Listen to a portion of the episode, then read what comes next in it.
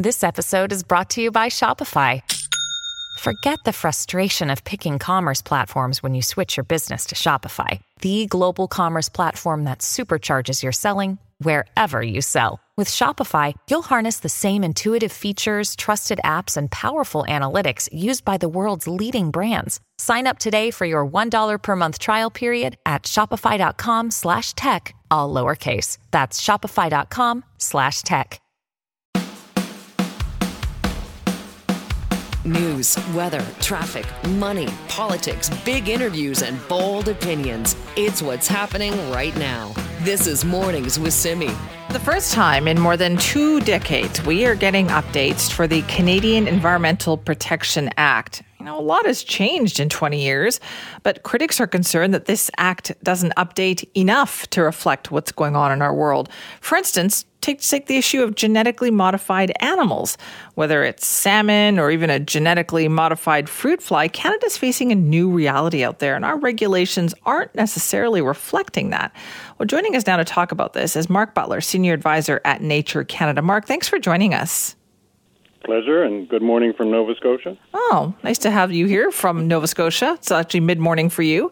Uh, let's talk about these updates. Why are there so many concerns about what the Act doesn't include?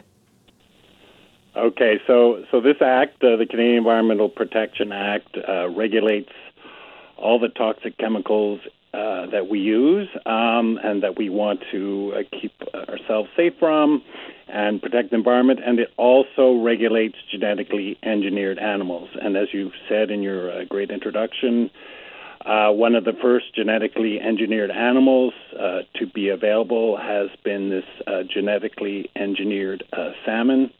And now there are proposals for other genetically engineered animals. The technology has developed uh, immensely in the last uh, 20 years when the Act hasn't been updated, as you said, since uh, 1999.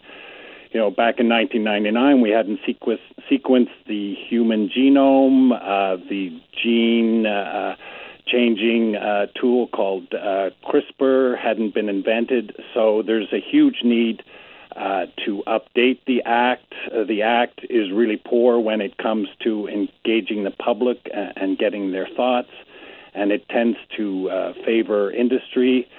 So we've been pushing hard for changes to modernize the act. Unfortunately, uh, the government uh, recently rejected our changes. What kind of changes were you looking for? So, um, and it's not just us. Uh, the the Environment Committee of the House of Commons, which is a multi-party committee, uh, reviewed the act in 2017 and uh, fully agreed with us that it needed to be modernized when it came to regulating genetically engineered animals. Uh, the level of public participation in the approval of, uh, of genetically engineered animals is almost nil. It's a really uh, it's not a transparent or accessible process. Also, um, uh, we uh, introduced this idea of need to. Uh, let's ask some questions. Do we need this organism? Is it worth the risk? Uh, what we're really trying to do here is to protect nature. That's our main concern that these genetically engineered animals could escape and breed with wild animals. And as we know, nature's in trouble. Uh, so let's not put an unneeded, uh, unnecessary risk on nature.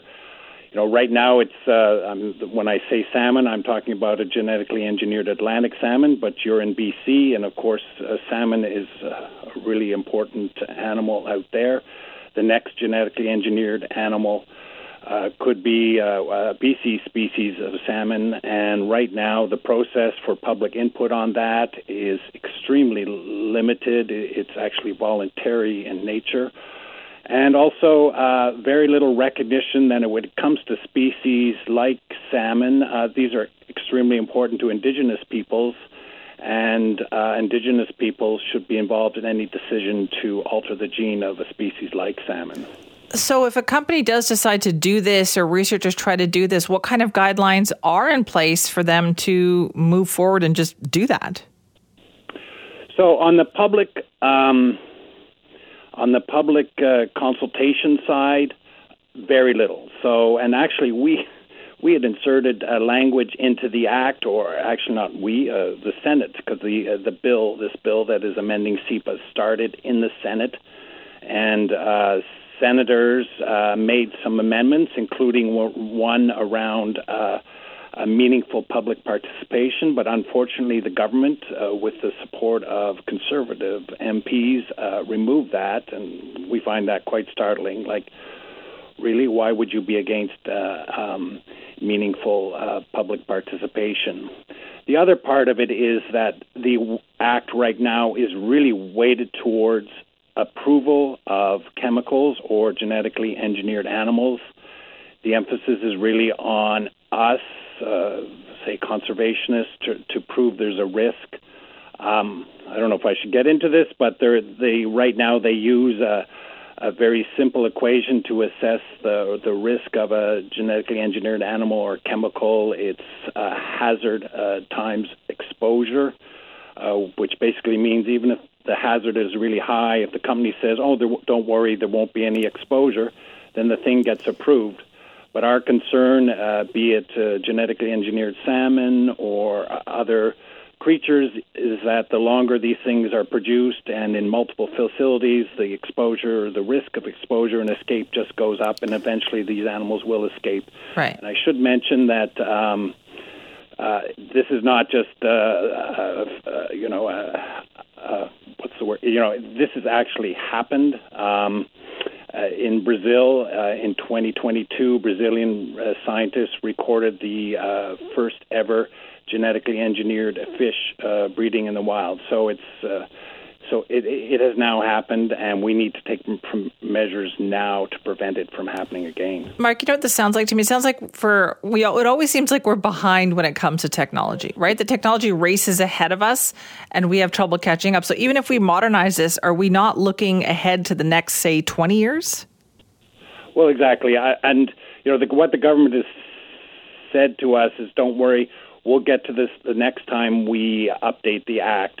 Uh, but who knows when that will be? And you're you're, you're very uh, right. Uh, yes, uh, legislation is always um, uh, trying to catch up with the technology, but there's a bunch of mechanisms that you can put in place. To reduce that, and one certainly is a good public consultation. Others are to ask questions like, is this organism needed? For example, this genetically engineered salmon that is now being grown in PEI and was in, uh, by the way, in Canadian stores but unlabeled. So if you ate uh, uh, Atlantic salmon, uh, farmed Atlantic salmon, it's possible you could have ate a genetically engineered salmon and not know it. Um, but we can uh, we can put measures in place to reduce uh, the downside risks of this technology and to ensure that there's adequate consideration. And right now, we don't have that. Hmm, all right. Well, listen, thanks for talking to us about it this morning. Well, th- thanks for your interest. That's Mark Butler, Senior Advisor at Nature Canada, raising concerns about the changes that are coming to the Canadian Environmental Protection Act. So Ottawa's in the process right now of updating this, first time in 22 years. But as you heard the concerns there, their updates, you know, critics feel don't go far enough. This is Mornings with Simi. Now, a week ago, a lot of us hadn't heard of Silicon Valley Bank. Now we can't stop hearing or reading about it because there are deep concerns about what the collapse of this bank is going to do to the rest of the economy. The fall happened so rapidly, it seems like, right? There was a run on the bank when depositors tried to get their money out, and then things had shut down by midday Friday. So if you've seen the headlines and wondered, what is this about? How's it going to affect me? Well, let's find out. Barry Knapp has been around on Wall Street since 1984, has had a front row seat to quite a few financial crises, including the collapse of Lehman Brothers. He's a research director at Ironsides Macroeconomics LLC and joins us now. Barry, thanks for being here. Good morning. First off, Barry, what was Silicon Valley Bank? Uh, Silicon Valley Bank was the um, largest lender to the venture capital sector. Um, they were a sleepy little bank, you know, 10 years or so ago, but really did decide on a business model where they would really integrate themselves into the whole venture capital uh, ecosystem. And so they became, you know, the business account or of choice. They did quite a bit of lending to the um, uh, venture capital sector, and um, really, when they're, you know, the, the real story here that's most interesting is what happened to Silicon Valley Valley Bank during the pandemic. Now, you know, we've long maintained at Ironsides and back to my days at Barclays and BlackRock that large scale asset purchases were not costless, that they the second order effect, which the Fed refuses to discuss. In fact, I saw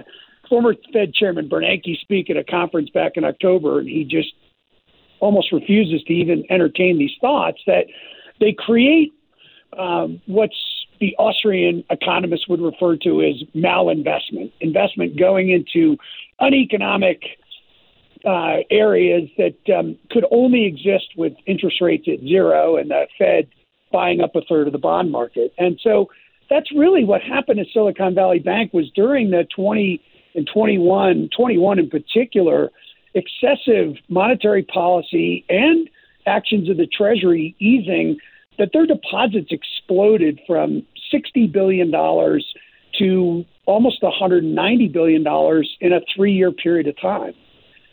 Then, so what did they do with that? Bit, well, that's that. Therein lies the, the big problem. Was uh, at the time interest rates were zero, so if they left the money on undeposited at the Fed, they would have earned eight basis points or so. Um, they decided to um, lend out what they could lend out to the venture capital industry, so they wound up with $70 billion categorized as other commercial loans, which we can only imagine that when the various banks that looked at them this weekend, like PNC Bank out of Pittsburgh, a very high quality, large regional bank, walked away from it, they may very well have viewed that loan portfolio as unanalyzable. And, and it's sort of a funny term, unanalyzable, but that was how Bank America described ours, meaning Lehman Brothers' commercial real estate portfolio back in that fateful weekend in 2008 and that 36 billion was only was a much smaller percentage of our total of 600 billion of assets. In the case of Silicon Valley, it was 70 billion dollars of loans against 210 billion dollars of assets. So that no doubt was a big problem. But then that wasn't enough. Obviously, 70 billion is a small percentage of those 190 billion of deposits. So what they ended up doing was buying quite a few long duration uh, mortgage backed securities. Now, un- undoubtedly, they, they they couldn't have hired any former mortgage trader from Wall Street to do that investment investing for them, because no one, and I know lots of mortgage people having worked at Lehman, would have ever suggested buying those securities at the all-time low for interest rates. So even if they had just put the money into treasuries, for example, and bought five-year treasury notes, the average yield for five-year treasury notes was 0.85% in 2021. Of course, even with the ferocious rally we've had today, they're at 3.64%. So uh, those securities are trading at about 90 cents on the dollar. That's a 10% hit, which is almost enough in and of itself to wipe out all of their equity and debt capital. Um, so okay. this this problem uh, okay, I'm sorry. I'll, I'll I can leave it there. Well, I thought we should. You know, what is this going to mean? I guess on for the bigger picture. Then we see this bank failure. We we read all about these details. They clearly made some very poor choices here in terms of investing that money. But what does it mean in the bigger picture? Well, it, you know, it, it basically it basically means that the Fed has to stop raising rates and take a take a look around. Um, you know, they've talked a lot about long and variable lags, and we have a we have a really acute problem in our banking system in as much as a large bank, and there were some other regulatory mistakes made along the way that really slowed the growth of all that liquidity that w- that they created in 2021 from going to the very largest banks. They almost pushed it to the smaller community banks and regional banks so those banks all have quite a problem right now with the securities they bought. Um, they're undoubtedly underwater there. They could earn their way out of this over time. But when the Fed says things like, well, we need to separate monetary policy from what they call macro prudential policy, which is regulatory policy in essence, that's impossible. Um, they're going to have to stop raising rates and make sure that the banking system's assets are stable and that these small community banks and smaller regional banks uh, don't all find themselves with bank runs and having to liquidate these bonds at big discounts. Are, um, are you worried about so it, this? Like when you look at this, are you worried about the bigger impact here? Oh, for sure. Um, for sure. And we've been, you know, we've been saying back in September when the Fed was hiking, at that point we were sort of at the maximum, you know, fear around Fed uh, monetary policy tightening. And I, I was in Boston seeing clients early that week, and then in New York uh, the weekend or the day of the Fed meeting. And I was telling clients if the Fed is not careful here, we're going to have a huge exchange rate crisis. And sure enough, I got up the following morning after the Fed meeting, and the Bank of Japan had intervened, bought $21 billion worth of yen to try and stabilize the currency. We then had the uh, British pound go into a flash crash that Sunday night, which was blamed on the Truss government incorrectly. The origin really was the Fed. And that mortgage market, the U.S. mortgage backed securities market, uh, tumbled in on that Monday morning. And so we thought the Fed had learned their lesson that they couldn't just aggressively approach only inflation without respect to financial stability. Lael Brainard, who's now moved over to the administration, seemed to comprehend that, gave a couple of speeches to that effect, and that's why the Fed slowed the process. But when the Fed, when Chairman Powell reintroduced the idea of accelerating the rate hikes last Tuesday, that set off this chain of events that mm. led to mm. this this uh, bank failure. So the Fed really needs to, at this point, probably stop the rate hikes, take a look around, and uh, make sure that the financial sector is stable. Wow, that is so and, interesting. And that, that, that'll definitely impact us here too. Barry, thanks for that this morning. Sure. Appreciate that. That's Barry Knapp, research director at Ironsides Macroeconomics LLC, used to be at Barclays Bank as well, uh, analyzing the financial situation right now. So, if that is the case, if that means that this crisis right now means that in the United States they put a halt to rising uh, interest rates and, and putting all that on pause right now. What does that mean for us in Canada? That's what we wait to see. A statement, though, from the finance minister here in Canada says that the Canadian government has been closely monitoring the situation with Silicon Valley Bank and said that uh, Chrystia Freeland has spoken with financial sector leaders in the Bank of Canada, says they are in close contact with OSFI, and they believe that Canada's well regulated banking system is sound and resilient. This is Mornings with Simi. Right now, though, we're going to talk about childcare because for a lot of families, the situation is getting better, but it can still be challenging to find the situation that works for you. Not everyone wants to drop their child off. Some parents perhaps would like something a little more flexible. So, what about a co working arrangement? What does that mean? Well, Madeline Shaw joins us now, the founder of Nestwork. It's a co work child minding concept that she's going to tell us all about. Good morning, Madeline. Morning, Simi. How does this work? Well, yeah, I mean, I think on the face of it, the idea of having kids at work is sort of a bit jarring to some of us. I mean, traditionally, we've been sort of conditioned to believe that our, our work lives and our family lives need to be very separate. But um, Nestworks is basically positing the idea that you can actually have both things in the same place, which is to say, child minding for young children aged 16 months to five years, as well as co working, hot desk co working for adults. So we're in a beautiful space in Vancouver that is sort of big enough that you can be separate but together if you want, which also alleviates a lot of stress for both the children and the parents. Like in the same room?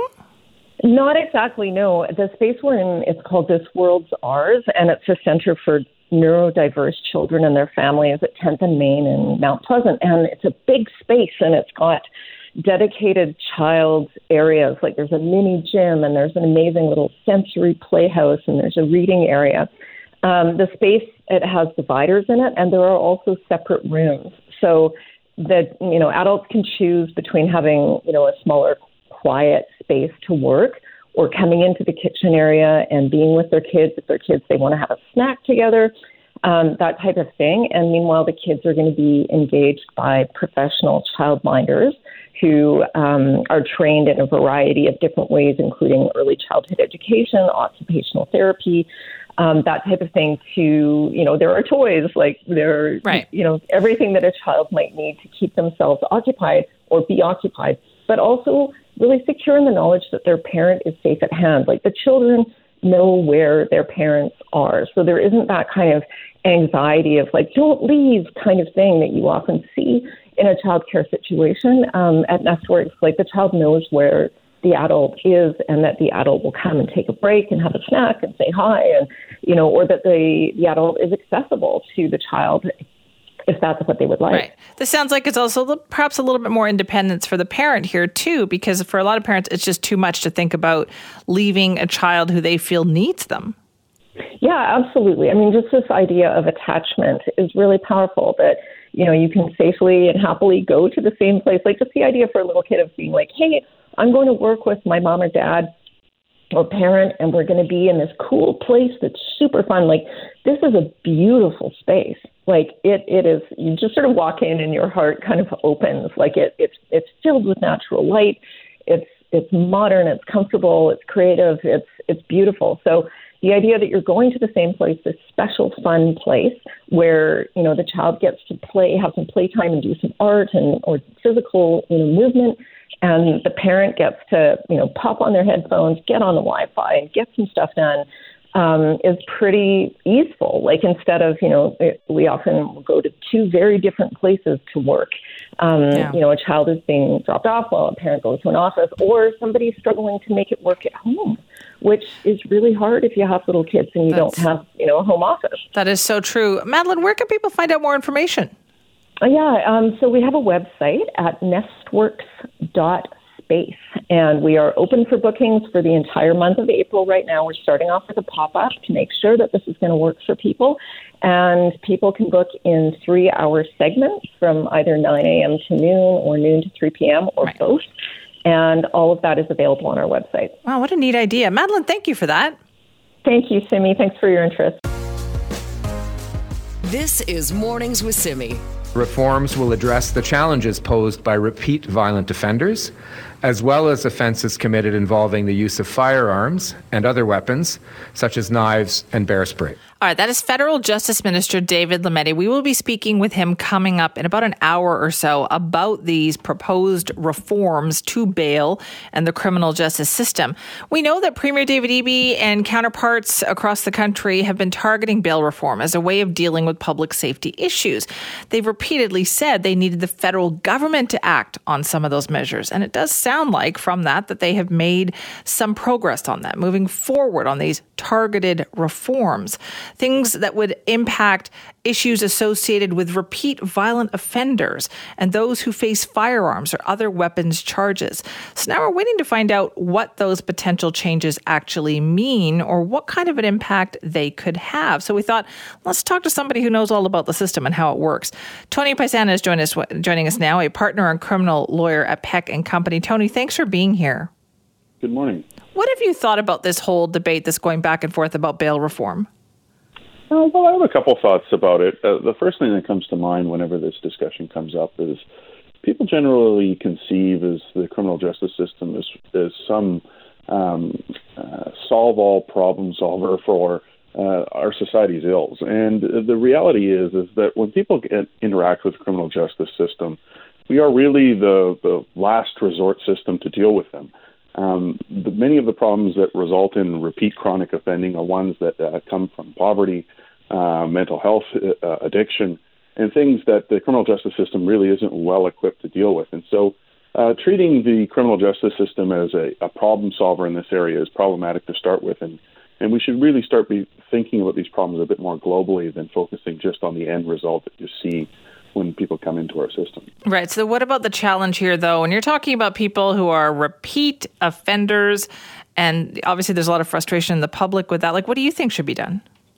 Well, one of the things that I think gets lost in the discussion is that the criminal code, which of course dictates the parameters around which bail is granted, has a number of tools already available to it uh, to deal with people who are repeat offenders. And indeed, the second uh, uh, way in which uh, people can be denied bail is if they pose a substantial likelihood of reoffending. So if a prosecutor can actually point to a systemic or continued pattern of violent offending while in the community, one can be denied bail for that specific reason. So there's a bit of disconnect between the public discourse and what is actually in the criminal code because there is that tool available to them. Right, but are the tools being used? Well, in terms of uh, perception of how the tools are being used, uh, it really depends on who you talk to. Um, people uh, that we see and talk to in the system uh, feel very much the effect of these tools. Indeed, uh, one of the reasons why the Supreme Court of Canada has so strenuously objected to the overuse of detention is because people are being over incarcerated, believe it or not, and the statistics bear that out. And indeed, the people who are being over incarcerated are from marginalized communities.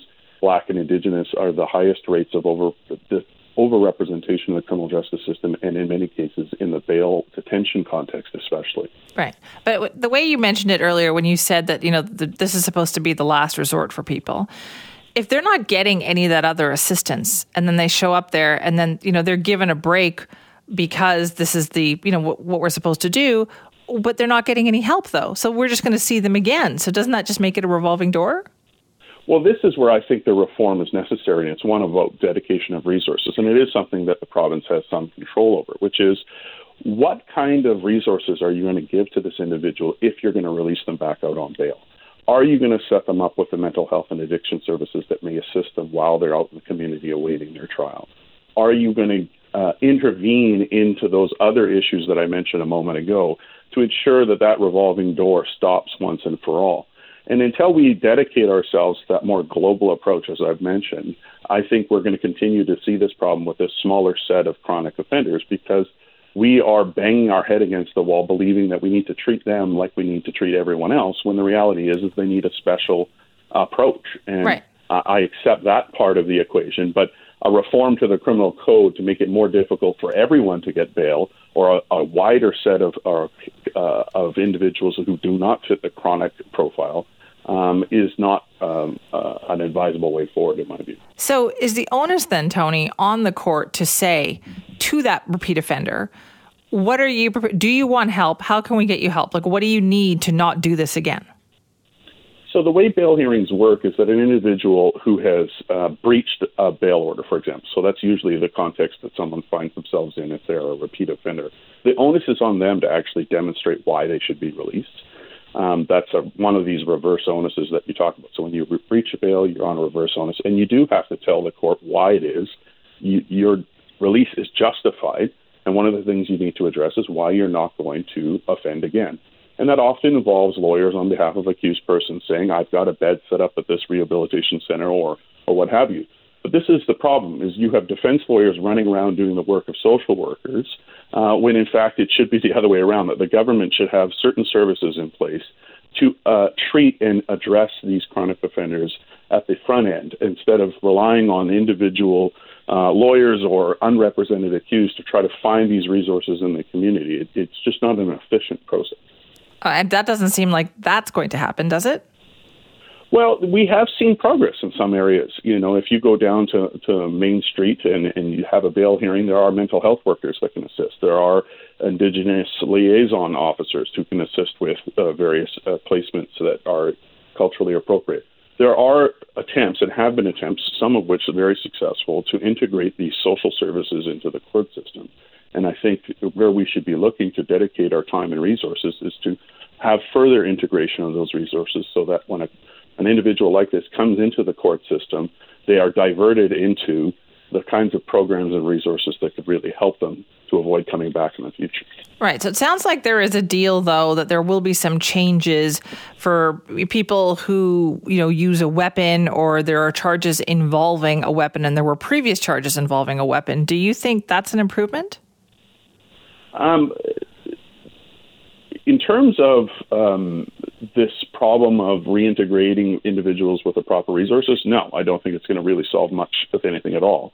What it will address is a very nubs, narrow subset of offenders who have a, a persistent knack for violent offending with weapons. But like I said before, to be frank with you, uh, in the clients that I represent before the courts, if you violently reoffend with a weapon, you are at an extreme risk of detention. And judges and prosecutors I think, understand the public risk that are posed by those individuals, and I don't think they're being routinely released in the community. And the public perception, based on a number of recent events uh, that have been highly publicized, tends to skew that perception to think that that's a much more widespread problem than it is. And in my respectful view, it just isn't. Well, Tony, thanks so much for talking to us about it this morning. No problem. This is Mornings with Simi. In Ottawa right now, there's a lot of discussion about Bill C 18. Now, it's a bill that proposes to establish a system of payments for companies like Google or Facebook, forcing them to pay for the news content that they post on their sites. News content that you likely read and click through right on their website, but not on the site of the news organization that produced it. So, would Bill C 18 be helpful to news organizations, or would it lead to more problems? Our next guest thinks it could lead to a digital desert here in Canada. So let's find out why. Michael Geist is with us now, Canada Research Chair in Internet and E-commerce Law and Professor of Law at the University of Ottawa. Michael, thanks for being with us. Well, my pleasure. Thanks for having me. What kind of problems do you think this could lead to? Oh, I think there are any number. And I think, uh, to be clear, we actually are not talking about uh, content from news news organizations that are read on sites like Google and Facebook. There are links on those sites, and they are read on the original publisher's site. That's really why this bill has become such a source of concern, because what the government is mandating is payment for links, which really does underlie the entire free flow of information and how we find information online. The government is saying when you link to that content, Facebook doesn't publish full text of these articles. They publish a link that sends the reader back to the original source. And the government is saying that they still will be required to pay what could run into the hundreds of millions of dollars for linking. Right. And now Meta, which is the parent company of Facebook, has said if that goes through, they're going to what? Just stop posting those links? Well, they don't post. We should be clear as well, right? Uh, users post those links. In fact, oftentimes it's the media companies themselves that post those links. And what they say is that they will stop news sharing on their site. They say it constitutes uh, less than 4% of the activity amongst their users, so it's not particularly important from their perspective. But when the government says that they envision this paying as much as 35% of the news expenditures of every news outlet in the country, that's newspapers, that's radio stations, that that's television stations, that's everyone uh, with basically uncapped liability because now you're saying you're paying for links and you're paying it as a percentage of news expenditures. No surprise that a company like uh, Meta or Facebook will say, you know what, we have to consider the prospect of, of stopping news sharing on our platform. And what do you think that could potentially mean for Canadians? Well, I think it's you know I think it's one of those cases where everyone loses. You know, there were I think a number of options the government had. It chose really the worst possible one uh, because by grounding what they're doing in linking and what's such a core part of what we do online, they basically forced I think the hand of these tech companies. And you know, no one likes to be siding with these tech companies, but at the same time, you know, when you're taking on what is such a core part of the internet, there are risks there as well. And what I think is likely to happen if they go ahead with this is that you're going to see that that we will see the the loss of news sharing on the platform. I think those users that have come to rely on those platforms as a place where they discover certain things and then click through will will stop doing that. The news sites themselves will lose revenue and traffic as as part of it, and we'll have a diminished internet, quite frankly, in Canada. How will they? How does this bill propose to differentiate them between individuals who share links, right, between friends versus a, a company that is posting links? It doesn't. Um, in fact, the government was asked specifically during the, the hearings that took place on the bill when it was at the House of Commons. Said, you know, if someone posts on their Facebook page something about a news article, uh, does that is that captured by the law? And the answer from the government was no. They said, well, what if they add a link to it so that they provide you know the original source to what they've been writing about? And the government responded, well, then yes, that would bring bring that post effectively into the scope of the legislation. And so it's not that each post is there, that someone's sitting there, you know, at a cash register saying, you know, ka-ching, ka-ching for each link. But the approach that they are taking in some ways is potentially even worse. It's saying because you are linking, because your users are posting these links, and as I say, at times it's even the media organisms, organizations themselves doing the posting, you're responsible for payment. And as they talk about the prospect of a percentage of expenditures, you know, 35%, over a third of the cost of news borne by two companies based on linking. Um, that creates, from the company's perspective, basically unlimited liability. I mean, what's to stop companies from saying, okay, I'm going to put plow more into this, which we might say is a good thing, but that also creates an increased dependence or reliance on these companies and a cost that, as I say, by the Parliamentary Budget Officer's estimate, runs over $300 million a year. Wow. Is this something that Canadian media companies say they want? Oh, you bet they want it. Um, it's a big payoff, uh, particularly interestingly enough for broadcasters. And so we tend to think of this as something that would be benefiting, benefiting the newspaper sector, and we know some of the hits they've taken. But the parliament, that parliamentary budget officer estimate suggested that more than 75% of the revenue will go to broadcasters. That's that's Bell and the CBC and Rogers. That's not even going to the newspapers.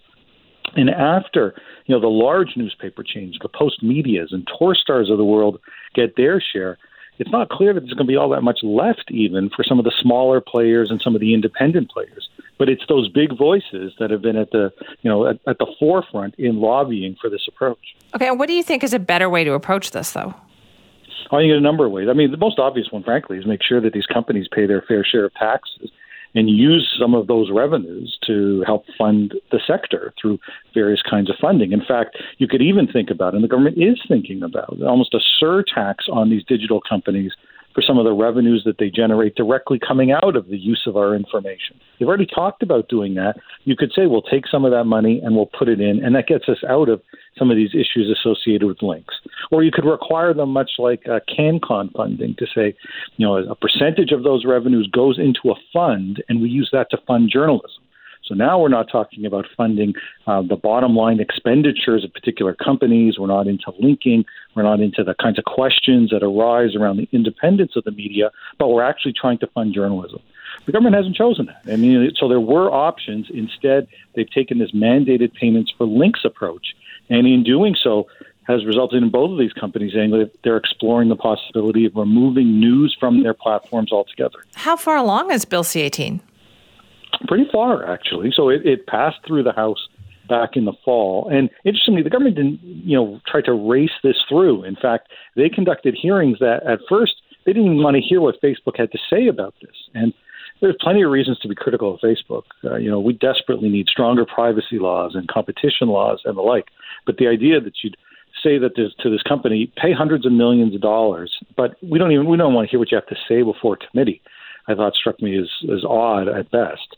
Uh, but it passed through the House, didn't get a lot of attention. It's now at the Senate. Uh, and the government, in some ways, seems to almost be welcoming the saber rattling with the tech companies, despite the fact that this feels almost like a bit like a Thelma and Louise type of moment where yeah. everybody's heading for the cliff and nobody wants to hit the brakes. We're going to have to catch up with you again then, see what happens here. Michael, thanks for your time. Oh, my pleasure. Thanks for having me. That's Michael Geist, Canada Research Chair in Internet and E-commerce Law and Professor of Law at the University of Ottawa, talking about Bill C-18, which, as he points out, is pretty far along and could drastically impact where you see news and where you get your news, actually. And uh, yeah, we definitely have to follow along with that, see if Facebook and Google uh, face those repercussions and what they will do as a result of that. This is Mornings with Simi. We think there's unintended consequences and they need to be changed. The federal government has indicated that they agree with us. That is Public Safety Minister here in BC, Mike Farnworth, talking last week about the need for renewed bail reform in our system to address challenges with uh, public safety and repeat offenders. This has been an ongoing issue that not just premiers across Canada, but attorneys general across Canada have been lobbying for. And then on Friday, we heard there was an agreement on that. And there are going to be more details forthcoming this morning in a press conference with Attorney General Niki Sharma and Mike Farnworth, actually. But right now, to talk more about this, we are joined by the Federal Justice Minister, David Lametti, also the Attorney General of Canada. Thank you for joining us this morning. Oh, my pleasure to be here, Simi.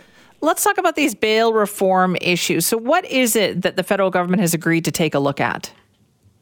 Well, on the federal side, we've we've agreed to targeted uh, changes to uh, some of the bail uh, criteria.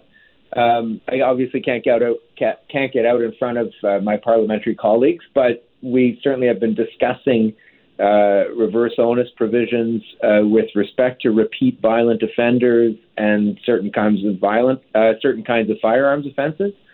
Um, and and that's certainly something we can do at the federal level, and we've committed to doing it at the federal level as soon as possible.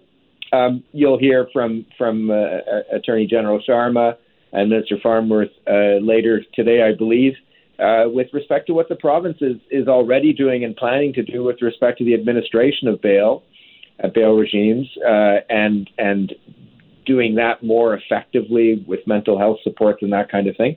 And so it's all part of a it's all part of a larger coordinated package. We I think this, the general message out of our meeting was we all have to work together on this. Federal government has a role, and so do the provinces. Now, I know for some time, uh, Minister Lametti, you've been saying that you felt that the rules were already there and that the provinces, you know, could do, could make some of these changes on their own. So, what changed on your part where you decided that, all right, there are a few tweaks that we could make here too?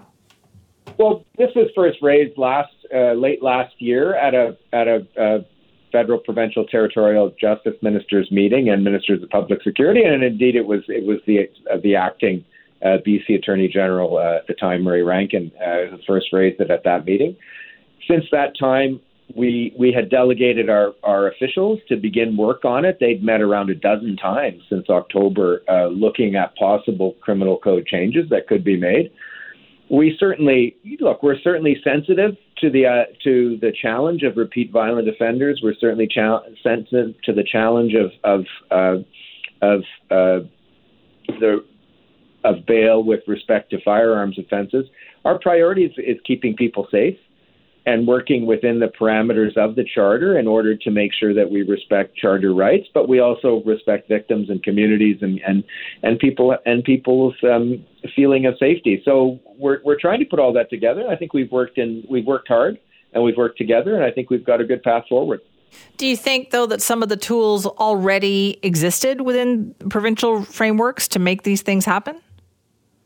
Well, th- there are there are roles that the provinces have to play, and BC has been a leader on this. I have to admit, uh, you know, Attorney General Sharma had had already taken steps uh, to try to, uh, with Minister Farnworth, uh, to try to improve the effectiveness of of uh, the administration of bail in BC.